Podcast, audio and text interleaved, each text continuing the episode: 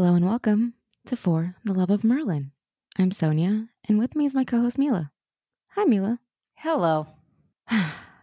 Episode 57. I gotta prep you for this. I'm gonna try to say this so the joke comes through, okay? This is a written joke. The Disirs desire to desire. Oh, look at that. I was gonna apologize for this, but I won't. No, don't apologize. The synopsis for this episode is When Arthur angers the ancient Disir, Merlin must make the hardest decision of his life.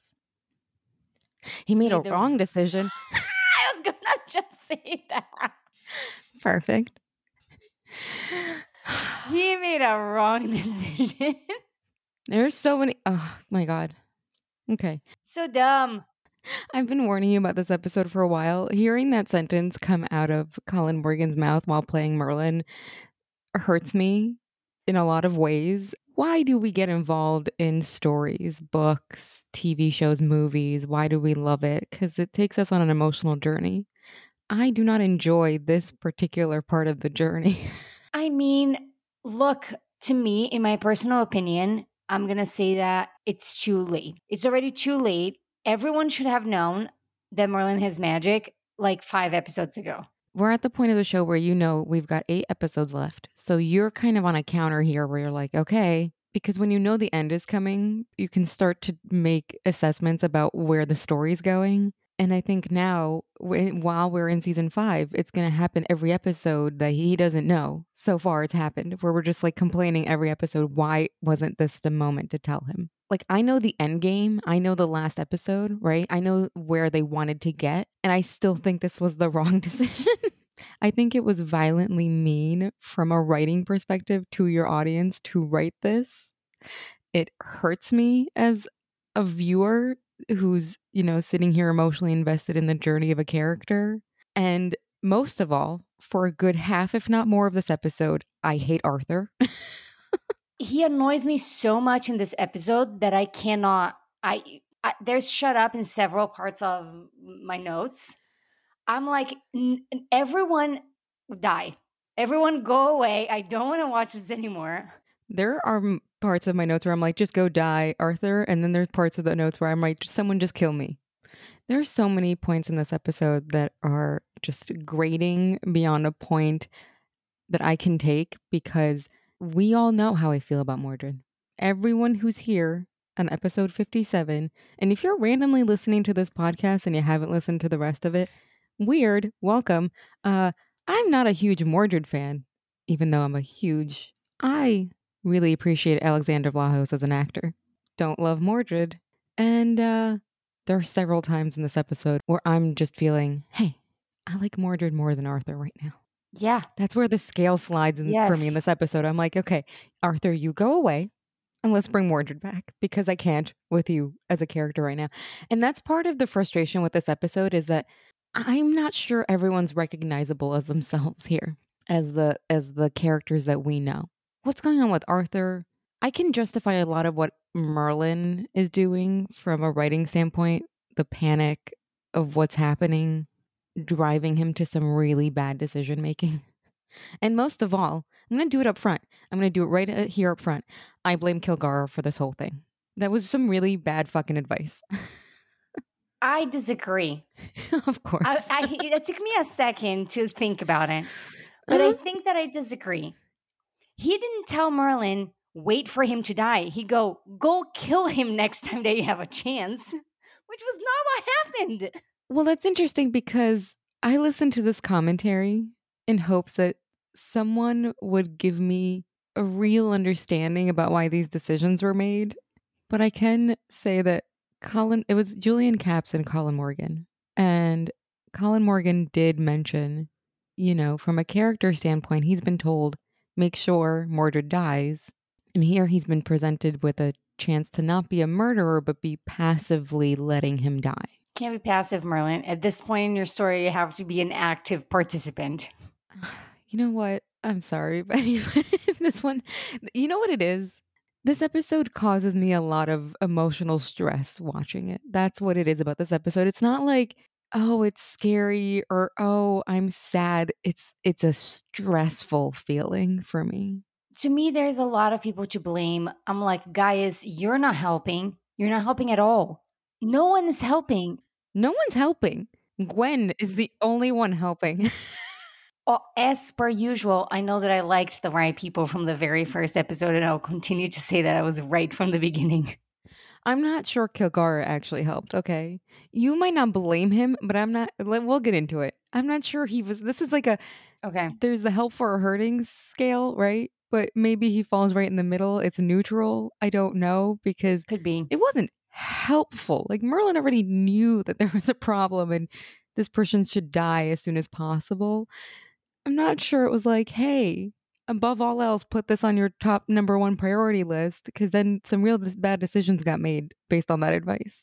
Like priority number one wasn't actually for Mordred. Okay, you know what? I'm going to stop. We're just going to get into it. We're going to do this. Yes. Okay. I'm to save it. See, that's the thing. I'm going down the rabbit hole and I'm like, we're just to, let's get into the story. Okay. Yes. This opens up in the way that is a bad sign. Three witches in a cave. This is never a good way to start anything. Okay. If you know your Shakespeare, three witches hanging around. I was just to say, first of all, remind me of Shakespeare. Second of all, I'm to bring a Disney reference here.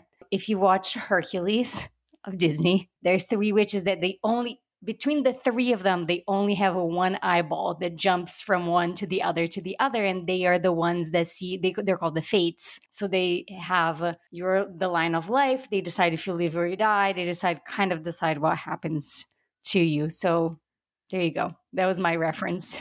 I love it. And it's accurate because I think this is very clearly Merlin's representation of the fates. The fates is usually three women Right. who don't talk much except for when they do talk, then you better listen. Yes. I also really loved this is later on, but I really love the word splitting between them. Just like the three of us complete the thought. It's kind of like the one eyeball, right? It's just like Yep. the three of us make up one entity. So it's already a bad omen to start with. I'm going to tell you right now, this is a real cave that they filmed in. I love it. That's amazing. It's great. That's amazing. Osgar gets introduced. There's another bad omen. You know what must be done. That's never a good sentence. You don't want to hear that. That's a that's a bad sign. That is a bad sign. If I hadn't overly warned you about this already, you could tell from the first five seconds you're like, this is not going to go well. I'm not angry. I'm just so annoyed. it's not anger. Um, it's an annoyance to me. I'm like, ugh, we could have done without this. I oh, Like, I would substitute this with one episode with all of the ugh people in the like. Just put Agravain and Morgana and just make one episode just the two of them and skip this episode. Well- I would just get Morgana, Uther, and Agravain all in one episode, and it will be better than this. Julian Caps did say this is the Mordred slash Mordred and Merlin's relationship episode. Yes. And they go out of their way to establish Mordred as a good person at this point in his life versus what we've seen the future holds for him. And that's all very clear to me from a writing standpoint. We're just making sure everyone gets that the dilemma is Mordred is good right now, but Merlin has some intel that's making him act and behave a certain different way Right. if it wasn't clear already in the first four episodes of the season. so, speaking of Mordred, we cut over to poor Merlin is having to watch a training session with Mordred fighting Arthur, which is all I can think about is poor Merlin because it so closely mirrors something terrible he's seen. Right. And because Arthur is also very involved with Mordred in being like, oh my God, he's amazing. I'm like, yes, we understand. You don't have to keep telling us. I mean, in this scene, when when Merlin gets up and says, I think he says sire. I don't think he Yeah, says Arthur. yeah. He says sire. And Arthur walks past him with Mordred being all buddy buddy. And the way Colin Morgan described it was it's really hard for him to see Mordred and Arthur be almost closer than he is to Arthur so fast. Yeah, I'm mad. I'm mad because this is the frustrating thing of the episode, really, not just the thing that Merlin says later on, which is horrifying, but we often talk about why we're here as viewers and what the show has to offer. And the key relationship of the show that we're all invested in as viewers is Merlin and Arthur. So to have this episode land on us like a ton of bricks, it's meant to be hard on you in the sense of we don't see the progression. He just automatically is like a fanboy of Mordred. Yeah. You know, the show's called Merlin. I think most people are here rooting for the main character, which is Merlin and his struggles and his life and his wants and his needs.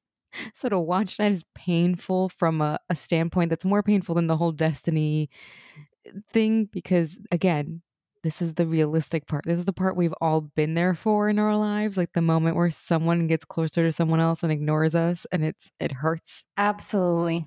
Absolutely. I totally agree. And also, it's a little bit annoying because Arthur comes keeps coming for Merlin for like intel. Like, what do you think of him? I'm like, don't ask him that. Why are you, why are you asking him these kinds of questions? I mean, it, it's hard with Arthur because Arthur is written in a way where he's either got no EQ or above average EQ, and there's no middle ground. I've been in this situation where I'm being really quiet about something that someone keeps asking me about, and eventually the person who knows me well enough will say, Okay, clearly you don't like them. yes, Arthur asks Merlin about it, but he's not really asking. He's just asking just because, and he's like, Yep, but you know, whatever your opinion is, I think he's going to be great. I think he's already amazing. I'm like, Yes, we understand. You stop, stop. We go to Arthur's room and he's fanboying out loud and then doesn't even uh, kind of acknowledges. Mer- I love that they write this line from Merlin where he says, Did you see that move? Da da da. Do you even understand it? And Merlin replies in perfect swordsmanship skill speak. And he's like, Yes, I understand everything about swordsmanship. I've been watching you train for 10 years. I got it. And just a little reminder to Arthur that even though he continues to keep him in this role of scrubbing his floors and doing his laundry, Merlin has a ton of knowledge and a ton of skills, which is why he's his number one advisor, even though he will never admit it, which we see constantly during this episode. But you're right. It's not, oh, isn't he great? It's like, what am I going to say? No. That's not a question. That's not a question. I mean, he kind of is like, oh, you have been paying attention. I'm like, Merlin is great. That's who's great. Um, yeah, it's already annoying me from the beginning. So, you know, it only gets worse. It does. This scene is hard. He says, He'll never receive anything but encouragement from me. And then throws clothes at Merlin's head. And I'm like, and at this point already at the start of the episode, I, I feel I hate this Arthur. I hate the the version of Arthur they've placed here. It's painful. And then we go to a version of Gaius that I'm like, you're not fucking helping either. Yeah, we go home and Gaius is being another Mordred defender, which Merlin replies to him, I like Mordred too. I don't hate Mordred as he is now. I just, I'm trying to prevent something terrible from happening. And what Gaius says, he says, he's a likable boy. Merlin says, Well, I saw something. And Gaius says, Seeing is not the same as knowing. And we must know for certain. For as long as I've watched this show, seeing is pretty much the same as knowing. Also, I'm with you because he says another annoying thing. Oh, it's only one possible future and we don't know yet. I'm like, stop with this one possible future shit because every time we've done this, that's the future that happens. So stop it. Stop telling me that this might not happen. Kilgharrah did attack Camelot. Morgana did try to kill Uther. Like, just stop. Just stop telling me that, oh, it might not happen that way. Just let it go. What are you talking about? That's not a believable response you'd have to that. Oh, I'm sorry. I saw this guy stab my best friend in the future, and you just want me to be like, nah, maybe it won't happen. Bye. I'll just go take a nap instead. What? What? And a long time ago, the dragon told me that this kid was going to grow up to mess up my life in the future. And now he's the future, and he's here messing up my life. Do you understand? Yeah, this isn't something that just, oh, a random person said. Merlin saw it himself. The dragon's been telling him for 10 fucking years that this is going to happen. And I don't understand the version of Arthur they've written because again, it's the it's the high school girl who ditches you for the new girl in town. It's the version of Gaius that's written who keeps telling Merlin to just let it go, which it's not even a it's not advice that's even valid. Like how am I supposed to do that? So far, Merlin has been the secret master of everyone's destiny. And now he's just supposed to let it go because it's just a vision that he had and like, just sit down and see what happens. I'm like, no, no, no. Nobody gets to behave this way. We've been, it's the fifth season. We've been in more over 50 episodes that this destiny thing has been a thing and it continues to be a thing. I don't accept that everyone is just going to abandon this right now. Especially because this episode is a lot about fate versus destiny. And I'm a big believer that you choose your destiny and fate is stuff that happens to you. so when we're talking about fate, that's scary for Merlin. And also, yeah, you don't get to pick and choose. Oh, when the stuff seemed good and fun, you told me to do it. Like, oh, go save Arthur. But when the stuff is a little icky and hard to really emotionally, morally rationalize, you want me to be like, just let it go.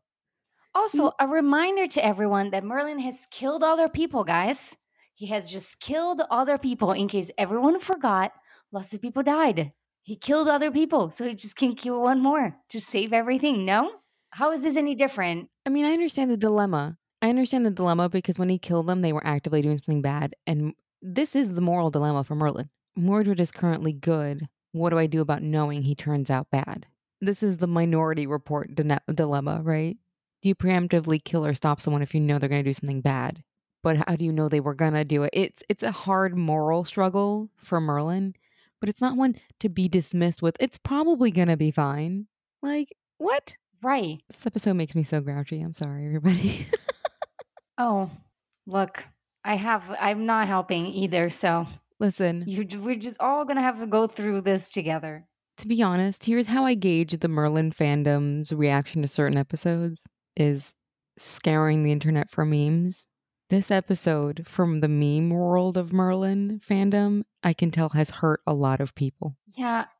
People are traumatized by this episode. Because nobody wanted this episode. again, okay, again, we'll leave that for the end. I just Keep, let's keep going.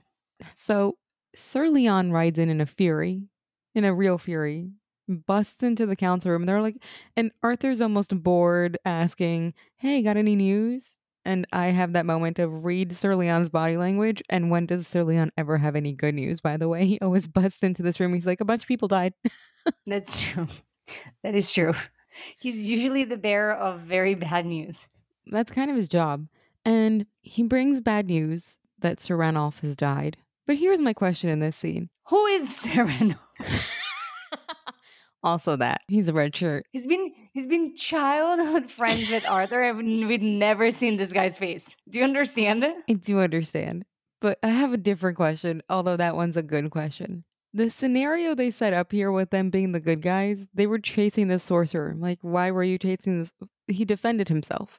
I, in this scene, am already on the sorcerer's side. Why were they chasing Osgar? Because he's a sorcerer? Then leave him alone. Did he attack Camelot? No. I'm pretty sure he didn't. He's just walking through the forest with a rune in his pocket trying to bring it to Arthur. He was really not aggressive.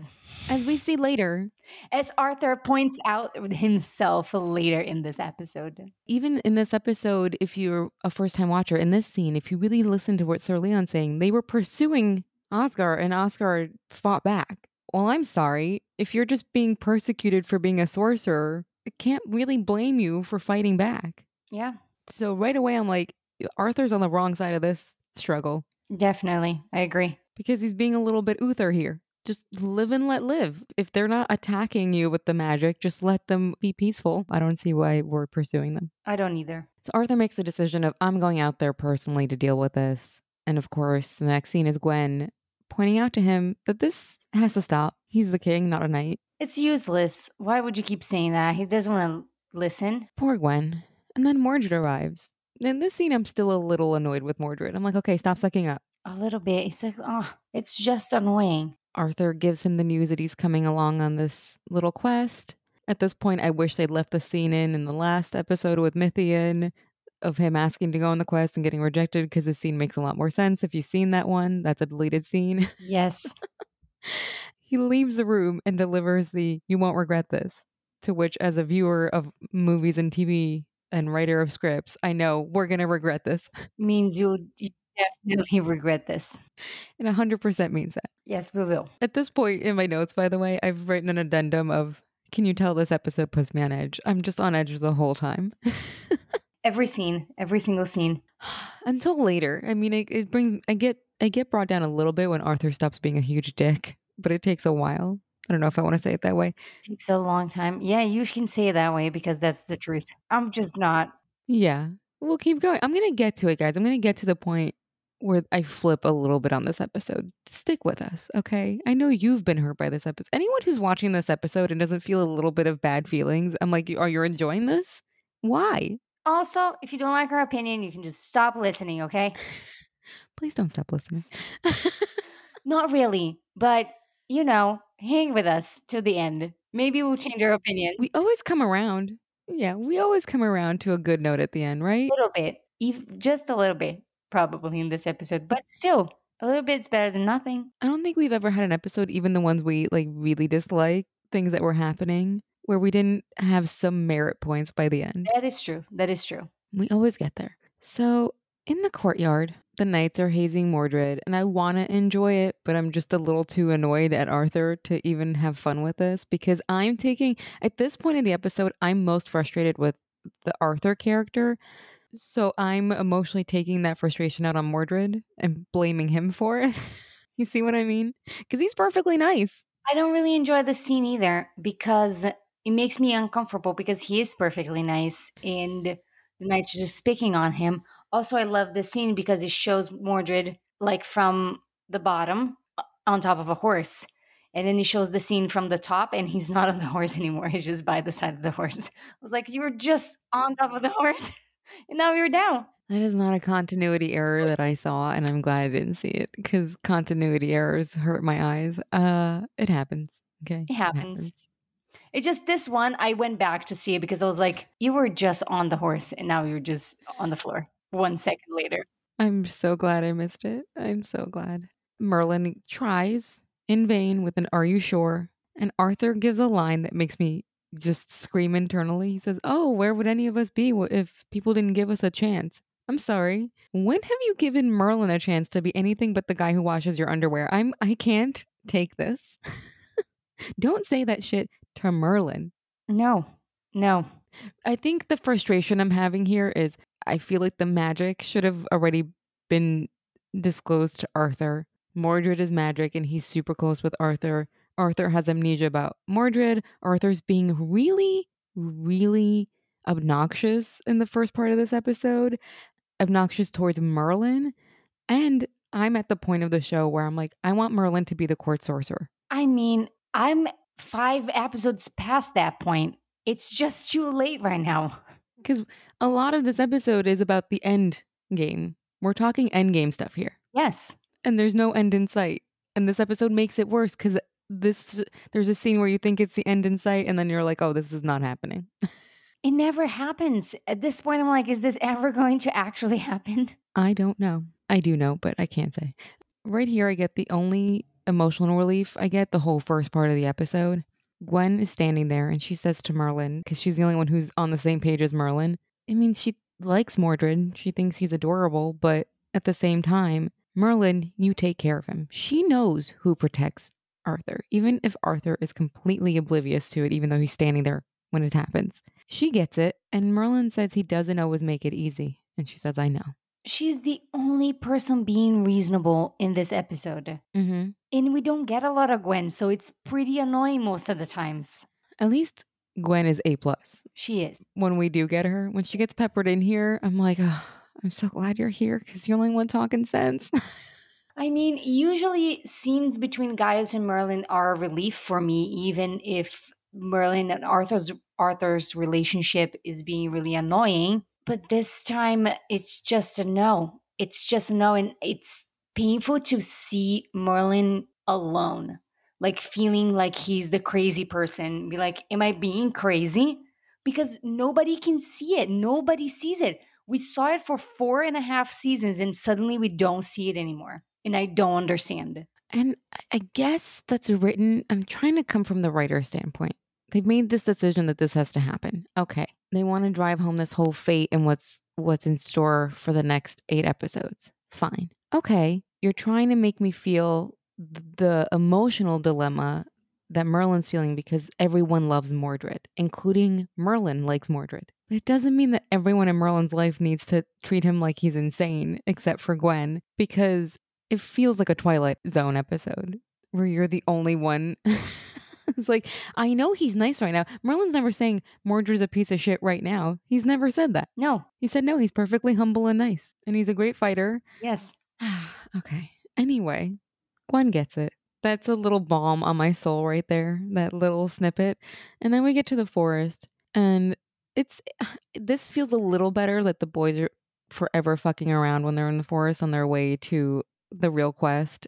I feel a little better with the knights doing this stuff here because it's like childish. He's and they're not merely being mean. He's just riding a horse backwards. I mean, it's not. I like that their their teasing is never painful. It's always like really like a twelve year old doing it. Like, oh, ride your horse backwards. Yeah, but like not really because at this point I'm like, whatever. Let's just get there and let this shit happen because I know this shit's gonna happen at any moment. And it does. They find Osgar, who's waiting for them. He's like, took you long enough. Come on now. And proving my point that sorcerers don't need to sword fight. Okay. I mean, I know Gwaine stabs him, which I'm just, I'm kind of disappointed in Gwaine right here. It's like, no, Gwaine, don't attack somebody who just was defending themselves. He- Gwen is also an asshole in this episode. yeah, he's really disappointing in this episode. I'm like, what happened to all of you? I know. It's like everyone changed personalities. That's what annoys me. I mean, Gwaine is always supposed to be the impulsive one, but he's not cruel. He's the most compassionate one. Yes. He wouldn't eh, i don't believe I don't believe that he would just stab a a sorcerer out of nowhere. The guy didn't do anything. He just goes, "Take me to your king." So he's a prisoner now. Take him to Arthur. Why do you have to stab him? Arthur is literally just around the corner. You can walk there together. Again, Sir Ranulph died probably because he put a sword to his throat, and that's not cool. Even if you're arresting someone, he's not fighting. Like he's just standing there. He's not doing anything. He's just saying, I want to speak to Arthur. That's it. And you, as a knight, you have the duty to just take this now prisoner of yours to Arthur and let Arthur decide what to do. And I just don't believe that Gwaine would do what he did. I don't believe it. And that annoys me a lot. That's what's confusing about the writing of this episode is I'm not sure even annoying Arthur isn't usually a total insensitive kind of jerk to this level. I mean, we're back to Cornelius Sigan level Arthur in some of these scenes where I'm like, stop. And actually it's coming up and we'll talk about it. But so Osgar finally gets to Arthur. He's not even aggressive. He says sire and kneels in front of him and hands him the rune mark and tries to explain that he's done certain things and he says, Now the ancient gods answer you, the Disir have spoken, and dies giving him this message. Not for a second violent, literally on his knees. Just like he said that he wanted, just to talk to Arthur. I have so many questions like, where the hell were the gods and the Disir when Uther was on the throne? Yes, that also. He also says that Arthur has to redeem himself and find his true path. I think this is where we get the line that the circle of fate is closing. Like what I read that as is you've got a short amount of time to change what's going to happen. Yes. He even repeats this whole for even as Camelot flowers, the seeds of destruction are being sown. And Arthur is still terrible Arthur at this point and says, What nonsense is this? And I think in this scene, my only reaction is Merlin, punch him in the mouth. Do it. Just punch him. With every single little condescending comment of Arthur about all of this, I want to break the screen of my computer. I'm like, I'm going to stop watching this episode because I just, it's not possible. Like, either you do have amnesia or you're just as dumb as I think at this moment that you are. And I don't, I just like, I want to believe that your, his character grew so much that he's not the dumb person that he was in the beginning anymore. But it's regressing to a point that I'm like, maybe you are still dumb. Maybe you're just gonna be like this forever. And I then I'm not really rooting for you anymore because I can't predict when you're gonna go back to your dumb self. It's really hard. It's really hard with the character development in this episode because things are being said and decisions are being made, and I don't recognize the characters that I have spent 56 episodes with. And I'm sorry, we just watched 10 years of your life with you seeing monsters and magical people and things happening. You see something and you're like, oh, this is such nonsense. Really? Really? It just doesn't make any sense. At this point, your sister is magical and has attacked you with all kinds of things. How can you not believe this stuff? Exhausting. Exhausting. Exhausting. Exhausting. And even for a second, Mordred and Merlin exchange these looks and eyes. The viewer break at this point on Mordred. And I'm just kind of like, fuck. Even before this next scene, I have this moment of Mordred understands more than Arthur on Merlin's point of view in this moment. It's Just that quick look. And I could unpack so much, but then it gets even deeper because Merlin, as per usual, is in charge of everybody's funeral, is marking the grave of the sorcerer. And Mordred comes up, makes a comment about how that's not really allowed, but obviously he's just chatting. Because this is the scene where I finally break down and I'm like, okay, yeah, he is likable. I like him. Even Merlin likes him in this scene. At some point, he's like, "Oh, do you know that's not really allowed?" And then he goes, "Oh, don't worry about it. I do the same." I'm like, "Then why'd you come to bother? Leave him alone." Oh my god. But I do, I do really like this line because at this point, this is the only person there who Merlin can talk to, and I like this conversation. And I'm really conflicted. I'm as conflicted as Merlin's character is at this point. It's kind of what you said about Mithian. You're perfectly nice. Okay. You're perfectly nice. Thank you. Thank you, perfectly nice boy. You can go away now. Yeah. And Merlin says to Mordred, it won't always be like this. And he believes that. He believes that's Arthur's destiny. Mordred has this great line where he says, Until then, we go unmarked in death as in life. And I love this line so much. I love whoever wrote it. I do too. I don't want to bash the writers this whole episode. You know, I've I've given so much love to this writing staff for 56 episodes. There's moments. I mean, it's okay to have one bad episode.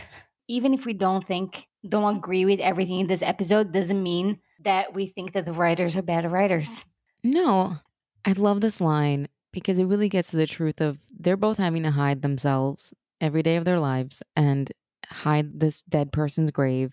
And I do have this moment right there where I'm just like, okay, even I like you. Now go away. Yes. And in the beginning of the scene, I was annoyed. But literally, my notes for the beginning of the scene when Mordred comes, I was like, Mordred comes to bother. but then at the end of the scene, I see a real connection, I see real understanding, and I see mutual faith that things will get better for them. So that's why I like about the end of the scene. Yeah. My note for the end of the scene is oh, come on, even I like him, unlike Arthur. Don't like Arthur right now. And if I didn't like Arthur before, the next scene makes me want to crawl into my TV and punch him. It's night. Arthur has decided to make this all about Mordred. We're toasting to Mordred. The way they write Arthur here, where he makes Merlin say congratulations and then taunts Merlin and says, you know, no matter what, you're always miserable. I'm like, okay, here's the pot calling the kettle black. Also, yeah, he's miserable because you're an idiot. You're just an idiot. And when he tries to have a conversation and is honest out loud in front of everyone about why he's a little down in the mouth, Arthur says something horrifying. Oh, it's just a trinket and nothing more. And I think, see, you are an idiot. That's why he's depressed. And it's just, he says that Osgar was deranged. It's just, I, and he like throws the thing at Merlin. He's like, I'm just gonna like frame it or whatever it is. I can't. I don't I don't know what else to say. I'm just so annoyed. It is annoying. I mean, it's really hard to get through this episode because of the way they've written this relationship for 56 episodes. And we're used to Merlin and Arthur's relationship being very up and down in this show. It's not like we're not used to Arthur being annoying or denying this relationship, but it's season five. It's 10 years into it. The last thing I want to hear is Arthur denying that magic has a point and is real and has real things to say, like you said, or jerking Merlin around in front of everyone. It's so painful from the standpoint of someone who's been watching the show for so many episodes to listen to this stuff and be like, what? I mean, I'm sorry. You just walked into the land of the dead and brought your father back. And suddenly, this is just a deranged person? I just don't believe, I just don't believe that anyone that saw everything that Arthur has seen, that experienced everything that he has experienced, would act this way towards magic at this point. The real issue is that they're doing this on purpose. And we'll find out later, obviously. They'll call it out. But really, they pressed aggressively in the writing of Arthur as a conceited jerk to drive a point home later. But it's hard for me as someone who's been watching the show to believe this version of him. He's not a conceited asshole most of the time. So to force that into the writing to make the point later really confuses me. I just think it didn't need to be this way. I think that there's there has to be another way to not write him like this. There's it's not necessary. It's not. They return to Camelot and Arthur's still whining about Merlin's mood and makes a your face looks like a butt joke. Merlin, I love the way Colin plays this. He doesn't even feign laughter. And Arthur says, You don't even laugh at my jokes anymore because you're driving him crazy and you're in mortal danger, you unbelievable idiot. I haven't seen you smile in the past three days, which is a classic Arthur line at this point in the show. yeah. And what does that tell you? This is the hard part. Arthur is astute enough to see that, has known this person 10 years. When that happens, usually there's a very serious reason why. And Merlin has always been right. So we always come to this point of if Merlin's always right, why doesn't Arthur listen to him? Yeah, I don't know the answer to that question. Merlin just says there's not much to smile about. I don't like I don't know why do you want me to just go about laughing? It also brings the question of how the character of Arthur would not have noticed that his best friend in the world who he spends all his time with believes this stuff. I mean, I'm going to spend 75% of this show with my hand on my forehead because it's just so aggravating. when Arthur goes to Gaius and Gaius does the whole thing right now, that he explains what it is. The vibe I get in this scene is that Merlin is like the TA for people who aren't in the American school system. That's the teacher's assistant. And he's having trouble with his not so quick on the pickup student, Arthur. And Arthur gets called into the principal's office and is told to sit down on the other side of the desk. I love it. I Gaius is like, have a seat. I'm gonna try to lecture you into some common sense. And I mean, I can't blame Bradley for any of these decisions. You have to play the character that's been written for you. I agree. I totally agree with that. He makes a series of annoying faces, which I'm like, yeah, Arthur, just make more annoying faces. That's helpful. Merlin is in the role of standing back there, trying to take it seriously enough for the both of them asking the questions that he wants Arthur to ask, like, oh, the Disir, what's that? and then Arthur says, well, that's superstitious nonsense. And I'm like, surely. You remember that you said that about tons of other stuff that were correct, right? One of them that I can recall, and I just watched this show once, is the unicorn. This is exactly what he said about the unicorn. And it was a shit show. So, you know, learned nothing. And this, and it annoys me. When a character learns nothing about his past, it just annoys me a lot. Well, at least it's consistent with our Arthur has amnesia theory. He clearly does because it's the only way. It's all the concussions. At some point, you understand your character making a mistake once, twice, three times. It's five seasons. It's at this point, I'm going to say that it's almost up to the hundreds, the amount of experience that he has had with magic during this five seasons. At some point, if you don't learn, I stop rooting for you. Yeah. Because it just gets too annoying. It's hard to root for a character that's basically asking for it. Like you you want this to go badly because you're not listening. When he says this is nonsense, surely, that's where my my notes say, someone kill me please cuz I can't. Arthur is just so smug. And he gets up, and this is where you get the change in Arthur when he finally catches up. When he gets up to leave because he's done, because he's almost, wait, you don't both believe this, do you?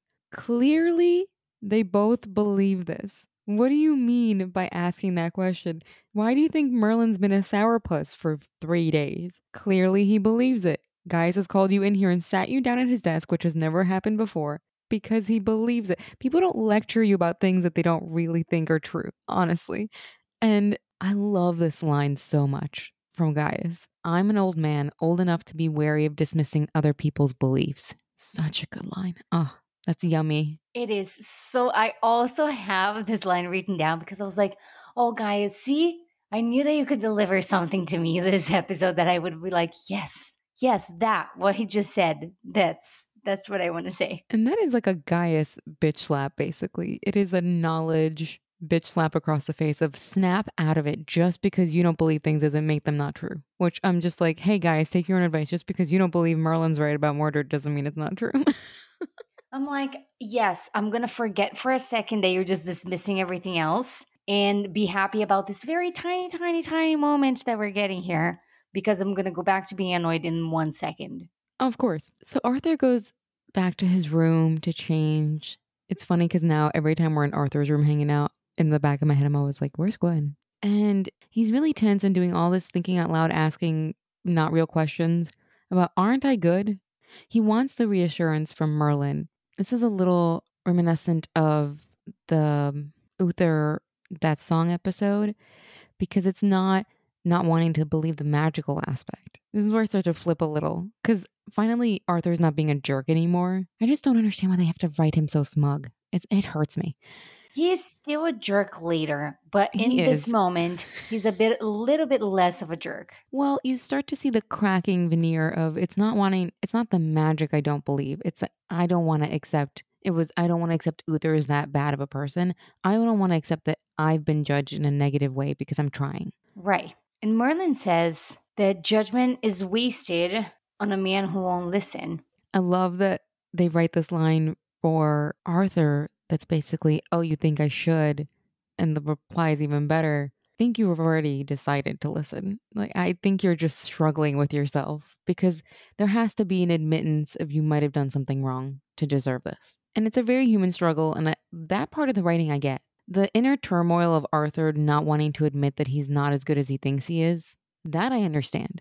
The smug jerk act, I don't understand. It's a little too far. I don't. And it's to me, there's a disconnect here because Arthur understands that his father's actions led him to be cruel and alone and persecute people. But Arthur, as a king, refuses to accept magic. So by continue by it continue to be outlawed, it's not that you're actively persecuting people, but as we saw in this episode, maybe they are, and we just didn't we just don't hear about it. I mean, Arthur brings this up later, but really, there's a big difference between, oh, anyone can do anything with magic and it'll just be an unchecked, completely batshit crazy system where everyone's just power mad and attacking Camelot and hurting people, versus, I'm going to let magic be legal, but if people cross the line of doing bad things or using it to hurt others or gain power over others, then I'm going to step in. Right. Like, what, where's the middle ground on magic's allowed, but I'm going to police it in a way that makes sense? And that's what's missing. Uh, the- uh, there's a middle ground that's missing because it's not all or nothing. Nothing is all or nothing. And we've seen it in these writers write beautiful characters that are not all bad and or all good. Most of the times we see the characters from this show and we understand where their frustrations come from. We can see the good in them. We can see that there's a source for their behavior. It's not just like you're good and you do everything good or you're evil and you do everything evil. There especially with Morgana, there was such a development to from one person to the person that she became now. And I just don't understand why in this huge, huge, huge topic, it's it is an all or nothing topic. There's no room for middle ground. There's no room for like talking, nuanced magic. I mean, that's as far as I know, I feel like that's pretty common in these tales where it's just like no magic or all magic. And I'm just like, or, you know, people are on a sliding scale of good and bad with magic. It's just like they are as people. Maybe that's a thing. Yeah. I do uh, get to the end of the scene where Merlin can't wait to get out of there. He's asking to leave. And I just have that feeling of like, oh, he's going to run to Kilgharrah. Yep. hey, I need to go because the only time he ever needs to go really badly is just like, I have to go talk to a dragon about a thing. This is actually, I found out during the commentary, where we would have had the deleted scene where there's only one deleted scene where Gaius and Merlin are having dinner, and Merlin is kind of connecting this whole incident with the rune to Mordred. And Gaius is being very, Are you sure about that? And we're all annoyed. And the Kilgharrah scene was actually later in the episode and was brought up to here for story flow and pacing, which I think works. I don't think we need that dinner. I think that I think so too. I don't think that I didn't miss that dinner. I mean, I don't miss a lot about this episode, but that scene, you know. Okay, let's cut all the scenes. we just want the Gwen scene and this scene, the Mordred scene. We want Gwen saying goodbye.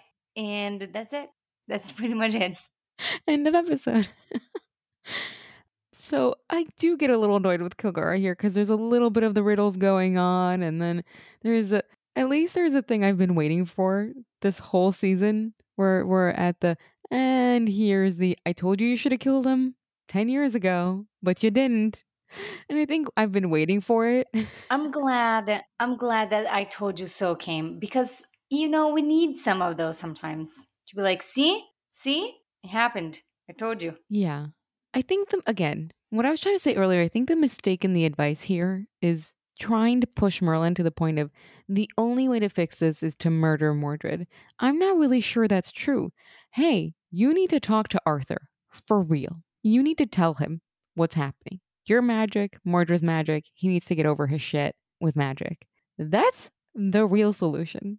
Now, I understand why that's not completely possible, but it still is. I think, again, you can't answer this. I think a lot of the season could still play out the same if the solution was more you need to drive Arthur towards magic instead of you need to kill Mordred.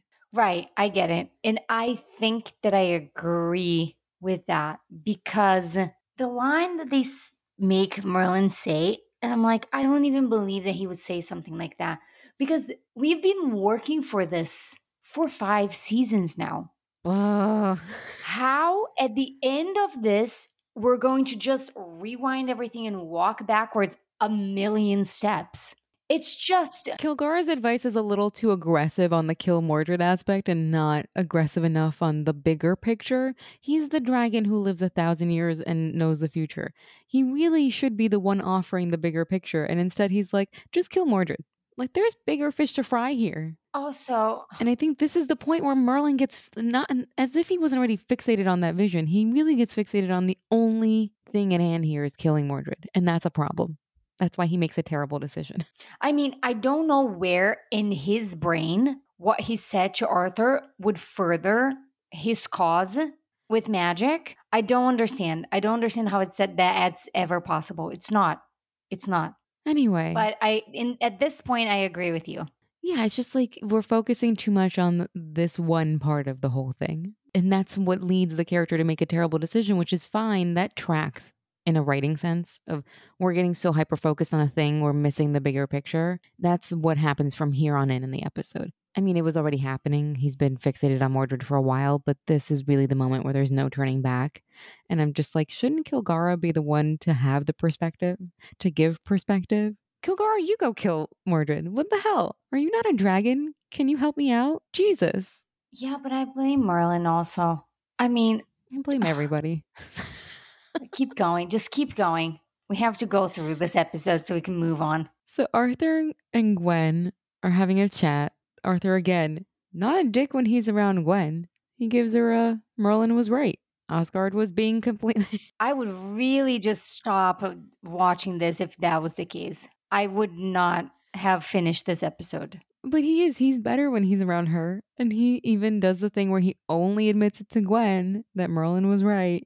And he says this line of why would a sorcerer pity a king? I don't know, because you're a pretty stupid king. Because you're making really, really dumb, dumb decisions. Yep, that is correct. Because the sorcerer knows that the thing he handed you is your fate on a plate of you're going to die a terrible death if you don't square it with magic. That's why he pities you, because you've got some bad, painful shit coming your way if you don't get your head right. And Gwen is just loving. She's just so loving. It's like, it's because they don't know you like I do. And I'm like, yes, we know him, and he's still being a dick, so mm, let's move on. Back home, Merlin gets woken up in the middle of the night. We're so used to this. Desperate, poor thing. He's like, oh my God, did I miss? Did I miss my time to go to work? And Gaius is like, no, it's the middle of the night. Like it's not even dawn yet, which is hilarious because it's not even dawn yet. Tells me like what? It's like four o'clock in the morning. Okay, well, Arthur's panicking. Of course, he hasn't slept, clearly. And he's all, let's go see the Disir right now, before dawn. I love this choice by the writers. Arthur is on the same train as Gwen. Everyone is just telling Gaius to just stop pretending he doesn't know about magic. They're like, it's it's fine. Stop lying. Like, just tell me where they are. I'm not to kill you because you know. Like, it's fine. Yeah. That part of Arthur we can like to be like, okay, it's fine that you know about magic. Can we just go? I need this information right this second. Please tell me. I also love this line of we leave within the hour and we get to the courtyard and it's like middle of the day sunlight. And I'm just like, no, you didn't. You're very late. Very late. It took took too long for you guys to get ready. I don't know what world he would leave within the hour. Merlin has to go put armor on him for like 20 minutes. They have to get the horses ready. Like, when are you going anywhere in an hour? Also, I'm sorry. Why do we need a fucking committee to do this? I'm very annoyed that a lot of the knights are going with Arthur. I'm like, this is your thing. Don't take other people. Well, okay. This is in my notes later. When they go on their second solo quest to the Disir, my note on that is this is how it should have been the first time. Why did you bring a whole bunch of people? Obviously, I don't know. It's so dumb. Uh, I'm like, because when he told Merlin, we leave within the hour, I was like, yes, we, the two of them. And suddenly I see like a caravan. I'm like, no, no, wrong. Speaking of the caravan, Mordred comes and he's like, please, please, please, pretty, please let me go. And Merlin is just giving up. He doesn't even try to stop it. Arthur gives it and says, get him everything he needs. And Merlin's like, sure. Whatever. There's no stopping this fool. He knows. He's like, you know what? Why don't you just walk off a cliff, Arthur? It'll be easier than watching this whole thing unfold in front of my eyes. Yeah. Anyway, we get all questy. They get to the cave, and Merlin tries outside the cave. We have Dick Arthur Arthur again, like real quick at the entrance of the cave. I'm like, you're a dick. We regress to Arthur from 15 minutes ago, and Merlin makes a totally complete, sensical suggestion about not entering someone's sacred space, guns a blazing, as it were, swords a drawn, I guess. And we get this like, it's supposed to be a comedy moment from Arthur, but I'm just like, I hate you. I'm like, if this is supposed to make me laugh, you guys really missed your mark here. I'm not laughing. I don't think this is funny at all. this is not Bradley's fault at all. I just, we're at, Oh no, no, no, I'm not. It's just the situation. I just can't laugh. yeah, no, no joke's gonna land on me right now because he's rudely shutting Merlin down when Merlin is 100% correct. And then we have this sequence of, I don't even understand, Percival here just tearing down relics, stomping on them. I mean, again, I understand what the writers are trying to do here. Make them as awful and oafish as you can about this stuff as they traipse through. And then Arthur gives a speech. You cannot arbitrarily choose to do that in one episode when you portray these knights a completely different way for dozens of episodes before this. You cannot do that. I mean, Gwaine was just cuddling up with a super magical alien like a couple episodes ago. I'm just saying. I'm just confused. And then it gets worse because Arthur delivers this whole only peers can judge me. Who do the gods think they are? And I'm just like, are you serious? Arthur is such a condescending prick. I'm like, shut up. Shut up. Yeah. Like, hey, I'm here. Why are you judging me for being a complete dick while I'm here to act like a complete, arrogant, disrespectful jerk in front of you? What could possibly be the meaning of this token that says I'm being terrible while I'm here being terrible? And he's like, I fight against sorcery and superstition. Why do you have to fight against superstition? People can be superstitious as much as they want, and that has nothing to do with you. Yeah, he gives a how so? Just like, aren't I awesome? I mean, look at how I traipsed in here. Yay, me. And then Gwaine opens his mouth, and I'm like, You also shut the fuck up. I do love the Disir just telling it how it is, really simply, calling it completely like it's playing out. Arrogance, conceit, insolence. They are 110% right. And yeah, Gwaine gets all attacky now, and I'm just like, okay. And then Mordred saves Merlin. I do love, uh, Julian was talking about the, the editing decisions here. They cut out all the mid shots and just did super close ups and a wide shot. It cuts great. It's just really confusing. It is really confusing because it's kind of dark. They're in the cave. It, I, I really love it. I really love it. Yeah, it gives me a heightened sense of, uh oh, this is going really badly and I don't know what's happening. Yes. You kind of don't know. It's like at the end when it all happens, you're like, wait, I have to assess the situation and figure out what just happened here. Also gives it a sense of it happening so quickly that Merlin can't stop it. And you just get this shot of Colin's face just stunned.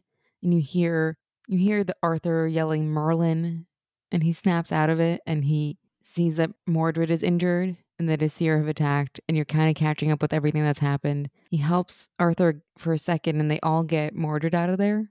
And I love this moment of Merlin staying behind, and they launch a spear at him, and he rebuffs it. And then there's the moment where she looks up. One of the Disir looks up, Yes. and there's that recognition of Emrys. And she doesn't even say it, but they know. They understand each other. Of course they know. It's great. And Merlin is not even scared. He's like, enough, I understood, and walks away. Yeah, it's it plays. It's a great scene the way it's cut, but the whole jerk knights, jerk Arthur thing really weighs on me this whole episode. Obviously, here we are an hour into just being like, why? At least this is the turning point, right, of everything. We're outside the cave. Mordred's dying. I don't believe Merlin. I don't believe he can't fix it. Oh, not for a second. Colin is so good at delivering that, like, it's all in how he's saying it because there's no subtext to be had but his face saying, because he said we have to go to Gaius a thousand times and it's always been true. Yeah. But we don't believe him. But let me tell let me tell you that this was an opportunity for him to actually kill him because Arthur says it's too long of a journey. So Merlin could just say, I can try and do something quick. And then he's dead. And then you're done. Okay? Yeah, but you're still, I do understand the moral dilemma of he's not a, how do you kill someone who's at this moment innocent? Like, that wouldn't be a good look on Merlin either. Regardless of what he says later, you wouldn't want your main character to be like, I'm just going to kill this guy, even though he hasn't done anything and he's perfectly likable. He chose to kill him anyway later. Yeah, but this is the journey to that moment. This is like you have to get so desperate. Well, let's get through it because this is the the desperation mounts, right? This is what happens: is that he makes a decision of, I'm going to leave this up to Gaius. Gaius also could have kept his mouth shut and nothing would have happened. Yes, because when they get home, they bring Mordred to Gaius. In front of Arthur, he gives him Merlin is right, and then two seconds after Arthur leaves. Plus, I love the blocking of this scene where Merlin's just creepy hanging out in the background. it it struck me funny, but it's great. Right. And Arthur has been out the door two seconds, and of course, Gaius is like, um, you're the one who can save him, Merlin. And Merlin is basically, uh, nope. Yeah, but then Gaius goes to Arthur and says, Hey, we have to prepare for the worst. Stop. Full stop. Don't say anything else. But no, he keeps going. He's like, only the year can like take back this enchantment here, this venom in his blood. And that's when Arthur's like, Yeah, I'm gonna go see them again. Well, yeah, because Gaius and Merlin are diametrically opposed in this decision. Gaius wants to save Mordred. I mean, even Gwen is right before they walk in. It is Mordred's job to take one for the king. Just saying. You're basically Secret Service. You got to take the bullet. Yeah. That's your job. Yeah. This is where we get to the pushing of the desperation of Merlin, right? We're writing the how can we make him even more desperate about this dilemma. So he makes a terrible choice. Not that it's a bad choice, but he makes a, a horrifying moral choice to let this person die. And it keeps going. The situation keeps escalating. We're going back to the Disir. So you can't stop it. And I think this is the you're supposed to feel the mounting pressure of everything I do doesn't work. Right. I'm trying to let him die, and now Arthur's pressing on. And he's got that kind of oh fuck face when Arthur's like, We're going. And finally we get this solo quest we should have gotten in the first place. Correct. There is a chat here about why Arthur's doing this. We try to get through these jokes of, oh, you wouldn't. Actually, it hurts a little, this chat, because Merlin says you wouldn't do this for me, which we know that's not true. But I guess he's feeling a little down about this whole thing. You guess? You think? Anyway, Arthur is coming around to not being a jerk at this point, leaves the sword outside. Which is not Excalibur. I'm just want to point that out there. I saw that. For the rest of this this season, I'm gonna always point it out. Doesn't make any sense. I'll never forgive. Never forgive. Never forgive this. This is not the prop. This is not prop department's fault. I don't understand who in the writers' room or the direct how the directors met up and decided this.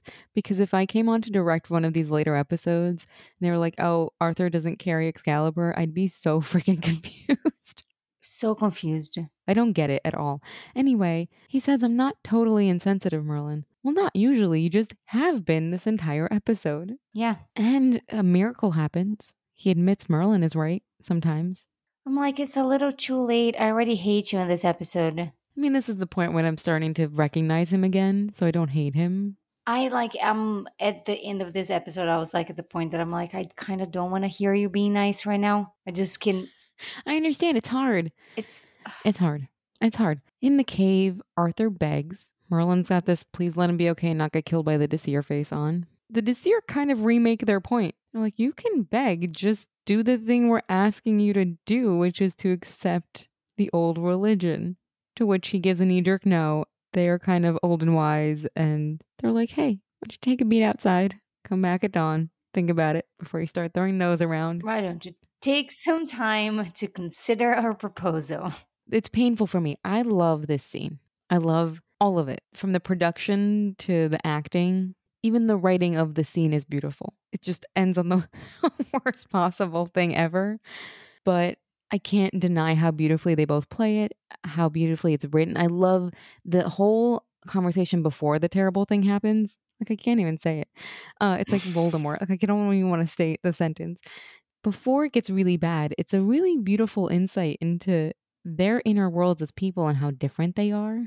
I love Merlin's lines. I love it. I love it so much. It's so beautiful and it's so it's so like magical and it makes it just makes me want to see the world in that way. Do you know what I mean? I want to I want to feel that around me. I want to be in nature and, and and feel this energy and this excitement that is in everything that is alive and I feel that. I feel that through the screen. It's so great. It's really beautiful. It's why it's so beautifully written and acted. This scene, it's it really feels magical. Nothing magical is happening. Arthur's really likable. He's really curious. He's like, "How do you know?" And he says, "It's obvious." We'll pretend that it isn't. We're back to old Arthur, someone who just really has curiosity in his heart. This is the Arthur I recognize, and such beautiful lines of, you know, the world is vibrating and everything is so alive here. Every leaf, every tree, it's like it's vibrating. And the honesty in which Bradley delivers this, you feel all that. And the honesty of the, don't you? And it makes me actually really, it's beautiful and it makes me feel the magic that the character of Merlin feels. And it also devastates me for the lack of magic in Arthur's inner world. Yes. It's it's a really sad moment, really, to lead into this discussion where we're always at the same place we land. Arthur wants Merlin's advice. And the way Arthur presents the dilemma is do I accept magic or get Mordred killed? And Merlin is so focused on that. This is what I don't understand because it doesn't really make sense, the decision he makes here. Mm, no. He believes that's the question, but it's not the real question. The real question is accept magic or don't and handle Mordred separately no matter what happens. I mean, you can walk in tomorrow and stab him. I don't understand. Absolutely. Yes. Yes. Really think about the long game. Right. You still haven't, you still have time to deal with that part of the dilemma afterwards. You have lots of days to make a decision. He's not here trying to kill Arthur now. I know. He's in bed, f- uh, miles away from you. You saw the vision in a war. Like if a war starts to happen, maybe handle it then. But really, that's why it's important, I think, to have pressed Merlin's character to desperation where he can't think clearly. That's the only reason I think it makes sense is because he's so desperate, he can't actually get out of his own way to see what's happening. And at this point, I see old Arthur again, and I don't disagree with him. Every, almost every single source of magic has tried to destroy Camelot and attack his family, including Morgana. So I I know and I can see why he's in his view magic is not that good. I wouldn't think that it is either. But that's also the problem with not telling, not revealing magic before. Because no, magic has actually saved your life dozens of times until we got here. And he says, my, all my father's work would be for nothing. And at the same time, Ed, when he says that, what I'm thinking is, I don't, you didn't think that your father did a very good job because at the end he was just alone and everyone was just afraid of him. And then right away he points out, perhaps my father was wrong. And that's for me a missed opportunity because he gave you an opening to be like, hey, maybe we should try something different for a little bit of time and see how this goes. And it's missed. it's it's painful on so many levels because we are clear-headed as the viewers. We're not in Merlin's dilemma and current desperate state of mind. So we're like, this is the opening. You're right. This is also the Arthur that hiding the good magic from him has created, as well as all the bad magical attacks keep happening partly because magic is outlawed. When you push something into the darkness, you don't give people a choice. You know, good ma- magical people are good people, so they're not going to come after you and they're just going to hide and try to survive. So, this is the product of Uther's decisions. This magic only appears bad. Okay, okay, maybe it's true that back then unfettered magic was a problem because we've heard Gaius say, well, they were dark sorcerers and this and that. Maybe that's true, but I come back to this is the opportunity for Merlin to say, maybe we have magic and you make sure that the bad magical people are brought to heel and the good ones are left alone. Also, it hurts me on another level because the one thing that could prove to Arthur that magic is good is to know that Merlin is magical because he knows in his heart that Merlin is nothing but good. And he's been by his side for the longest time. For the longest time. Also, if you are the one enforcing that magical people have to live in the shadows, please don't be surprised when they come attacking you. They want to erase the people that erased them. That makes total sense to me. If you stop this, if you stop this law that puts them in the shadow, they're not going to come for Camelot anymore. It just, this scene is what I have in my notes is in all caps. I don't, I couldn't even write the words of the scene because I was so annoyed. Are you fucking kidding me? I wrote I quit. Um, look, I don't quit. I'm here to the end. I also wrote, Why have I done this to us, being me and you, Mila? Are the writers evil? Also, I object. this makes no sense. Save Arthur except magic. Because here, okay, I will give it to the writers. I will give all of the benefit of the doubt to say it is very humanly written in the sense of Merlin gets so in his own way here with his fixation on one thing. He can't see that the real question isn't do I save Mordred or accept magic? He's missing the question that the Disir are asking. You can reverse your fate by accepting magic i.e., this terrible thing that's coming will stop coming if you accept this. Yeah. And Merlin's not hearing it. And it's frustrating from our standpoint because we're like, do you not hear the real question that's being asked? No, he only hears the question that Arthur is posing and he only can see Mordred at this point. And it's I think it's like a gathering of everyone ignoring his pleas, like he can't talk to Gaius, the dragons like kill Mordred, and all of this has been building up to the moment where Merlin doesn't really get what the situation is at this point. He can't because if he did, he wouldn't say the line. And I'm going to say it and then we're going to live with it. There can be no place for magic in Camelot. And I will say that watching Colin Morgan in this scene splits my heart in two. It is watching someone, and I will take his words from the commentary, it's watching someone deny themselves. It's not really about what he says about magic. He really plays it like I'm just going to deny everything that I am to in this moment to this person that I love. And it hurts me. it hurts me on the again that real level of things I've experienced, not in the level of like the magic destiny stuff. It hurts me because it is watching someone just tear themselves down for somebody else. Yeah. And the fact that he cannot see this whole fate situation, that it's about reversing, that this is the point where you can reverse Arthur's fate. Yes. That is just, I can't, I'm like, what? No mistake. No, no. We do at least get the payoff later for that. I will say there's a moment where I'm like, oh, thank God, at least, at least they wrote it in. They okay. do. They go. Okay, so they go in. They have this conversation. They go into the cave, and the Disir say, "You have sealed your fate." So now I gotta ask you: Do you think that Arthur is gonna get killed now because they basically are like, "Okay, that was it. That's the only chance you had." At this point, I just think that Arthur is going to get killed and Merlin's just going to live in the shadows forever because I don't see any mm. good ending for this show at this moment. It's not a pretty sight this this whole setup because I do have the moment when they say that and I'm like, "Merlin, what have you done? You didn't play the long game. You always play the long game. It's not about Mordred, it's about Arthur." Right, right. It was always about Arthur, but when Mordred came into the game, Merlin is just too stuck in his head about his this vision that he had that he can't see the big picture and that this is about Arthur's fate and that's the thing that he should be worried about. And then Mordred, if you fix the fate, Mordred inside the fate will fix itself. From a writing standpoint, I really like that they've written this into it. Like, this is very well executed. The the Merlin side of it.